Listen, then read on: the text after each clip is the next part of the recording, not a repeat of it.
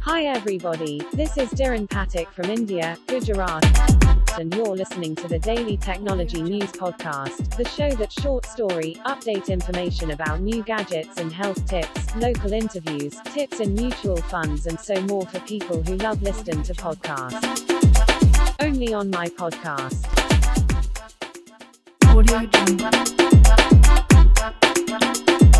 असली शांति एक राजा था, जिसे चित्रकला से बहुत प्रेम था। एक बार उसने घोषणा की कि जो कोई चित्रकार उसे एक ऐसा चित्र बना के देगा जो शांति को दर्शाता हो तो वह उसे मुँह मांगा, पुरस्कार देगा। निर्णय वाले दिन एक से बढ़कर एक चित्रकार पुरस्कार जीतने की लालसा से अपने अपने चित्र लेकर राजा के महल पहुँचे। राजा ने एक एक करके सभी चित्रों को देखा। और उनमें से दो चित्रों को अलग रख दिया। जब इन्हीं दोनों में से एक को पुरस्कार देके चुना जाना था, पहला चित्र अति सुंदर शांत जेल का था। इस जेल का पानी इतना स्वच्छ था कि उसके अंदर की सतह तक दिखाई दे रही थी। और उसके पास विद्यमान हिमखंडों की छवि उस पर ऐसे उभर रही थी, मानो कोई दर्पण रखा ऊपर की ओर नीला आसमान था, जिसमें रुई के गोलों के समान सफ़ेद बादल तैर रहे थे। जो कोई भी उस चित्र को देखता, उसको यही लगता है कि शांति को दर्शाने के लिए इससे अच्छा कोई चित्र हो ही नहीं सकता। वास्तव में ये वही शांति का एकमात्र प्रतीक है। दूसरे में भी पहाड़ थे, परंतु वे बिल्कुल सूखे, बेजान वीरान थे और इन पहाड़ों के ऊपर घने गरजते बादल थे, जिनमें बिजलियाँ चमक रही थी। घनघोर वर्षा होने से नदी उफान पर थी, तेज हवाओं से पेड़ हिल रहे थे और पहाड़ी के एक और स्थित झरने ने रौंदर रूप धारण कर रखा था। जो कोई भी इस चित्र को देखता तो वही सोचता कि भला इसका शांति से क्या लेना देना। इसमें तो बस शांति ही अशांति है।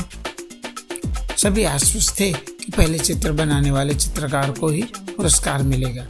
तभी राजा अपने सिंहासन से उठे और घोषणा की कि दूसरा चित्र बनाने वाले चित्रकार को वो मुँह मांगा पुरस्कार देंगे हर कोई आश्चर्य पहले चित्रकार से रहा नहीं गए वो बोला, लेकिन महाराज, उस चित्र में ऐसा क्या है जो आपने उसे पुरस्कार देने का फैसला किया?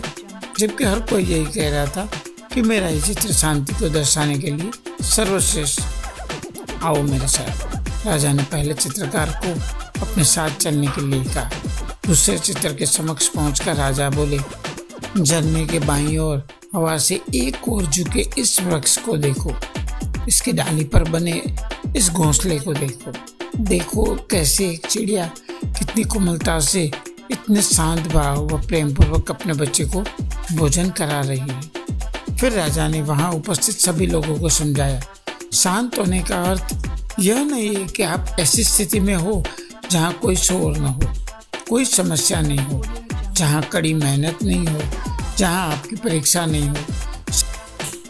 शांत होने का सही अर्थ है कि आप हर तरह की अव्यवस्था अशांति अराजकता के बीच और फिर भी आप शांत रहें, अपने काम पर केंद्रित रहें, अपने लक्ष्य की ओर अग्रसर रहें। अब सभी समझ चुके थे कि दूसरे चित्र को राजा ने क्यों चुना? मित्रों, हर कोई अपने जीवन में शांति चाहता है, परंतु प्राय हम शांति को कोई बाहरी वस्तु समझ लेते हैं और दूरस्थ स्थलों में ढूंढते हैं, जबकि शांति पूरी तरह से हमारे मन के भीतर की चेतना है। और सत्य यही है कि सभी दुख, दर्दों, कष्टों और कठिनाइयों के बीच भी शांत रहना ही वास्तव में शांति।